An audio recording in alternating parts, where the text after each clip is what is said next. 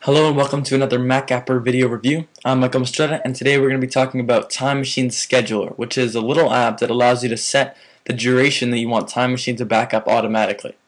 As you know, Time Machine has a new feature in Leopard and unfortunately Apple didn't include a, the ability to change the, um, the duration that you want Time Machine to back up automatically. By default it's one hour and you can't really change that. So if you have a hard drive hooked up to your Mac like I do right here, you know that every hour it's going to go, it's going to fire up the hard drive, and it's going to back up everything on your computer. If you want to change this, Time Machine Scheduler has a really simple little interface that allows you to change it easily. So let's just go ahead and launch that.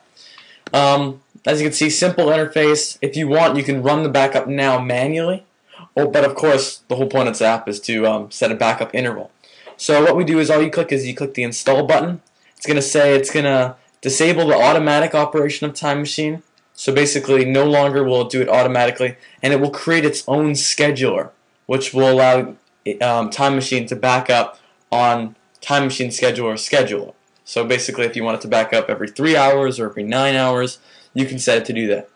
So just click Continue, and it's going to prompt you to enter in your administrator password, which I'm just going to enter in here, because it is modifying system files. And so it installs and loads it. Now all you have to do is set your backup interval with a simple slider. So if I want it 6 hours, just click apply. And it shows you a little green light showing that now Time Machine will back up every 6 hours. If you want to change it to 9 hours, just change it to that, click apply, and it will do that. This has been a MacApper review.